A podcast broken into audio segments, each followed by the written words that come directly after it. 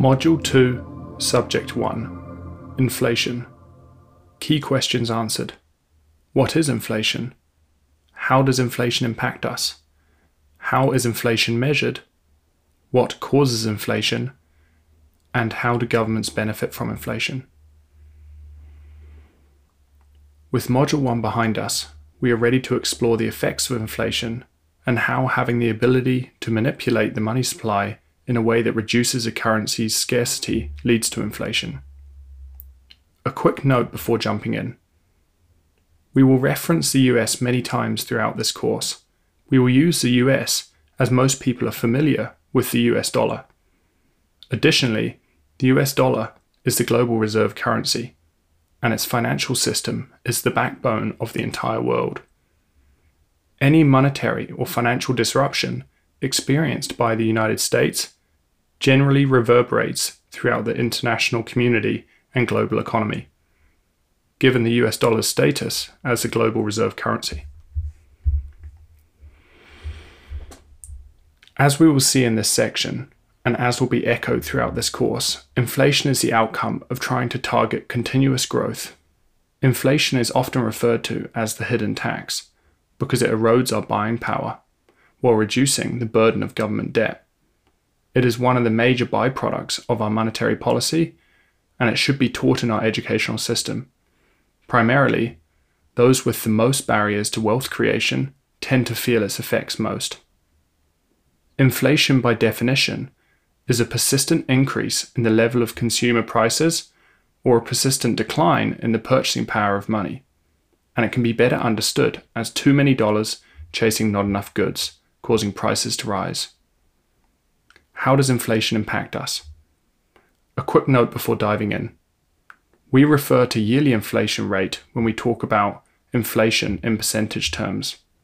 For instance, 3% inflation means 3% per year, or annum. Let's think about a fictional example of how exactly inflation causes the loss of purchasing power over time.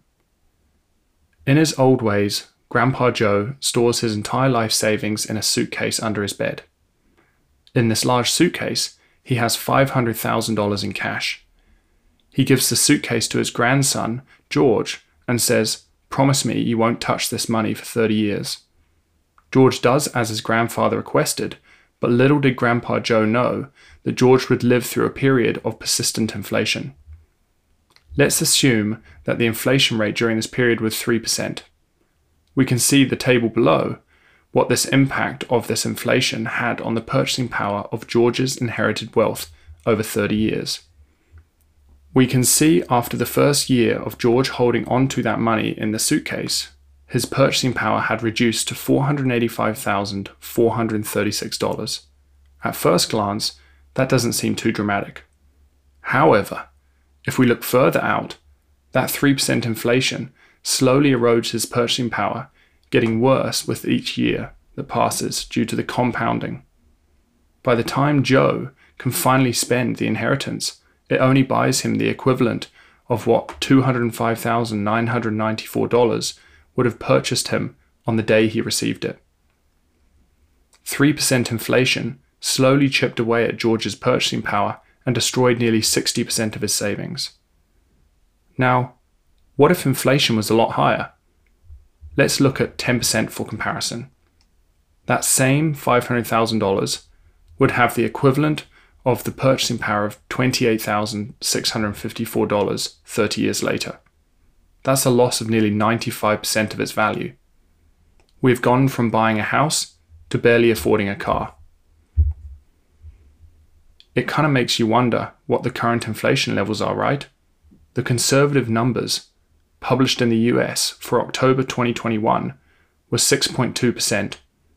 In other words, if that trend continues, the money we put away today will be worth about 75% less than when we need it in retirement 30 years from now. This forces us to save through investment, which bears different risks, such as market downturns, corporate insolvency, political risk, etc. Why do we use such large numbers in this example? After all, $500,000 seems like an absolute dream to most. We chose this number to illustrate what inflation can do to entire lifetime of savings over 30 years. The amount of money that could purchase a home 30 years ago will only buy you a modest car today. However, it is essential to highlight that inflation has the same impact no matter the starting amount. For instance, $500 would decay to a measly $28.65, from a TV to a burger and a beer. How is inflation measured? Most of us are probably familiar with one or all of the following terms the Consumer Price Index, CPI, core inflation, or core CPI. These terms are all used interchangeably as they all essentially mean the same thing. But for clarity, we will use CPI to represent any and all moving forward. CPI is the key measure by which most central planners that's central banks, the Federal Reserve, governments, measure inflation in the economy. It is also one of the key inputs into their decision making process regarding monetary policy, which is money printing, and fiscal policy, which is government spending. CPI is essentially a basket of goods that central planners use to keep track of prices over time. If you can monitor the price of something over the long term, you can watch the effects of inflation. The problem is, that basket of goods is not constant. They are always tweaking and changing what's in the basket. It's like trying to build a house with a ruler that changes its length every time we look at it. Furthermore, inflation means different things to different people. If we were a single mother with young children, our personal basket of goods looks a lot different than what Grandpa Joe's were in the example above. A single mother's basket of expenses may include things like groceries, electricity, school books, school fees, clothing, rent, car payments, and fuel, just to name a few. Grandpa Joe may have healthcare and medical expenses, but no educational outgoings in his basket of goods. The point is that inflation is unique to each and every person, as everyone's spending habits, preferences, lifestyle, and personal situation is different. Take note that a few expenditures mentioned above are universal, like food and energy. Therefore, you would assume that government would want to closely monitor these expenditures to better track inflation. Not so fast. Just as we were, you may be shocked to find out that core CPI, used to dictate government monetary policy, does not include food or energy. You can be forgiven if you had to reread that, but we assure you that this is true at least in the US. Most governments worldwide are similar in that their basket of goods used to track their version of CPI fails to represent those expenses that often mean the most to their citizens. So, why does this seem like such an inaccurate measure? Firstly, CPI influences monetary policy and fiscal policy. The lower the CPI figure, the more incentive governments have to stimulate the economy. Secondly, tax brackets, Social Security, and Medicare are tied to CPI. In other words, as CPI decreases, tax revenues increase, and Social Security and Medicare expenses decrease. For every 1.1% drop in CPI, the government gains 1 trillion in tax and Medicare savings over 10 years. For example, suppose that Grandpa Joe is retired and receives his full Social Security benefits. Each year, his benefits are adjusted to keep pace with CPI. The higher the CPI number, the more significant the raise he receives year over year. In other words, the federal government benefits when inflation is underreported. The lower CPI, the greater the savings to their budgets. We have to ask is CPI an adequate measure of inflation? As an example of the erroneous nature of CPI, shadowstats.com is a site where the author keeps track of inflation figures using the same basket of goods that were reported in the 80s and the 90s. We can see from the graph below that the US inflation figures in 2021 are more like 9 to 14% and have ranged anywhere from 2 to 15% over the past four decades when we look at the 1980s basket of goods. If we refer back to our example with Grandpa Joe, where we have inflation of 10%, it is no wonder that so many of us find it hard to get ahead. What causes inflation? There can be many causes of inflation, but the main one to focus on for now is money printing. You may have noticed that governments worldwide have been increasingly printing money. When we left the gold standard in 1971, as mentioned under the key events, this was the start of the print our way out of trouble regime. Since the great financial crisis in 2008, we have seen the growth of monetary expansion increase at an alarming pace, and our response to COVID-19 pandemic has made it worse. Many terms are used to describe this, like quantitative easing and economic stimulus, but these are all fancy terms used to describe the same thing increasing the supply of money in circulation. How does this cause inflation? Simply put, more money in circulation is chasing the same number of goods and services, resulting in rising prices. Look at the below figure for M2 money supply. M2 is the physical cash and savings deposits held at banks for Americans. Note the dramatic upticks in the trend around 2008 and 2020. This tells us that more money is chasing the same amount of goods and assets, leading to the increased prices we experience today.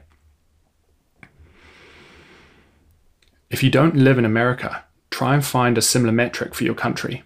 Chances are it looks very similar, as most governments had to keep printing in lockstep with the US in order to not create shifts in currency strengths and weaknesses. Shifts in currency can have their own devastating impacts on economies, so everyone had to follow the US's lead. How do governments benefit from inflation? The Fed openly targets a 2% year over year inflation rate. To quote them, the Federal Open Market Committee, FOMC, judges that inflation of 2% over the longer run, as measured by the annual change in the price index for personal consumption expenditures, is most consistent with the Fed's mandate for price stability. In layman's terms, the Fed seeks to achieve 2% annual increase in the price of goods and price stability.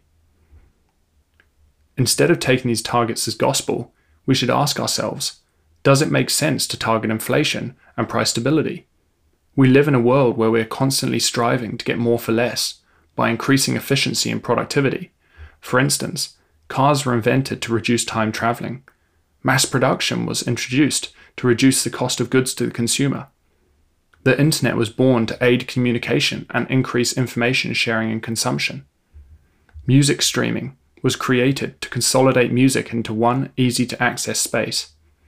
And movies on demand gave everyone access to shows without having to travel to the movie store. And the list goes on. At no point has human ingenuity been used to get less for more with the exception of inflation targeting. Although it is possible to see prices rise, natural inflation, through structural demographic changes or supply and demand imbalances, prices of non scarce goods, services, and assets tend to fall in the long run as technology and production increase. However, by targeting inflation, the Fed actively aims for a steady increase in prices over time they can achieve this through monetary expansion, which creates a slow decay in the purchasing power of the currency and in turn an increase in the costs of goods, services, and assets. This is not natural. Instead, as technology advances and we see increased productivity, prices should naturally decline and the currency should strengthen, allowing us to buy more for less. If inflation hurts everyday citizens, it would be logical. If inflation hurts everyday citizens, it would be logical for one to question why target inflation at all? Shouldn't the goal be no inflation? Although governments target inflation for many reasons, one major reason is that if they can make their dollar debt cheaper to pay back over time through inflation, they can spend more and invest more. When their debt levels are so significant that they're impossible to pay back, they look to devalue the currency to help reduce the debt burden. Their choices are increase taxes, people notice as their income decreases. Decrease spending, sometimes not possible without systemic collapse. Drive inflation. The responsibility and blame is diluted because inflation is everywhere and the burden can be shifted to the greedy corporations. Guess which one they choose? Remember, inflation aids debt holders and hurts wage earners, as inflation gives us the artificial perception of growth at the expense of the currency's purchasing power.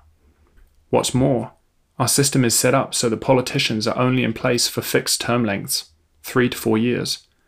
This puts politicians in a predicament, as it is hard at times to choose the option best suited for long term prosperity of the economy when it is at the short term detriment of the balance sheet. We will better understand these problems and solutions further in this course. But won't all our personal debts be inflated away too? Inflation indeed makes government debt cheaper to pay back. It is also true that personal debt becomes more affordable to pay back in the long term, but it is essential to highlight that inflation significantly impacts our ability to service our debt in the short to medium term, making life difficult for those living paycheck to paycheck. Inflation hits our wallet through the increased prices of everyday goods like fuel, energy, and groceries. This directly impacts our ability to service our debts and financial obligations, pressuring us to make difficult sacrifices, leading to a lower quality of life. Additionally, by reducing the debt burden, you encourage a fiscally irresponsible consumption based economy, but more on that later. As an individual, in order to stay afloat, we need our wages to keep up with inflation. If our wage growth lags inflation, for each year inflation persists, we are robbed of purchasing power. For example, if we had a great year and our boss rewards us with a pay rise of 5%, yet inflation is 7%, the reality is that we've had a 2% loss of purchasing power, not the increase in purchasing power we had initially thought we gained from our pay rise. It is therefore vital that wage growth outpaces inflation. The below chart illustrates our lagging real wages versus other key economic metrics. In summary, inflation erodes the purchasing power of wage earners and benefits debt holders at the expense of savers. Inflation is little understood and is often misreported. At the very least, to get ahead of inflation, make sure your wage growth outpaces inflation. Reflection questions Does your country's current reported inflation rate match the rise in prices in your area? Weighing up the advantages and disadvantages of inflation, do you think it is beneficial or not?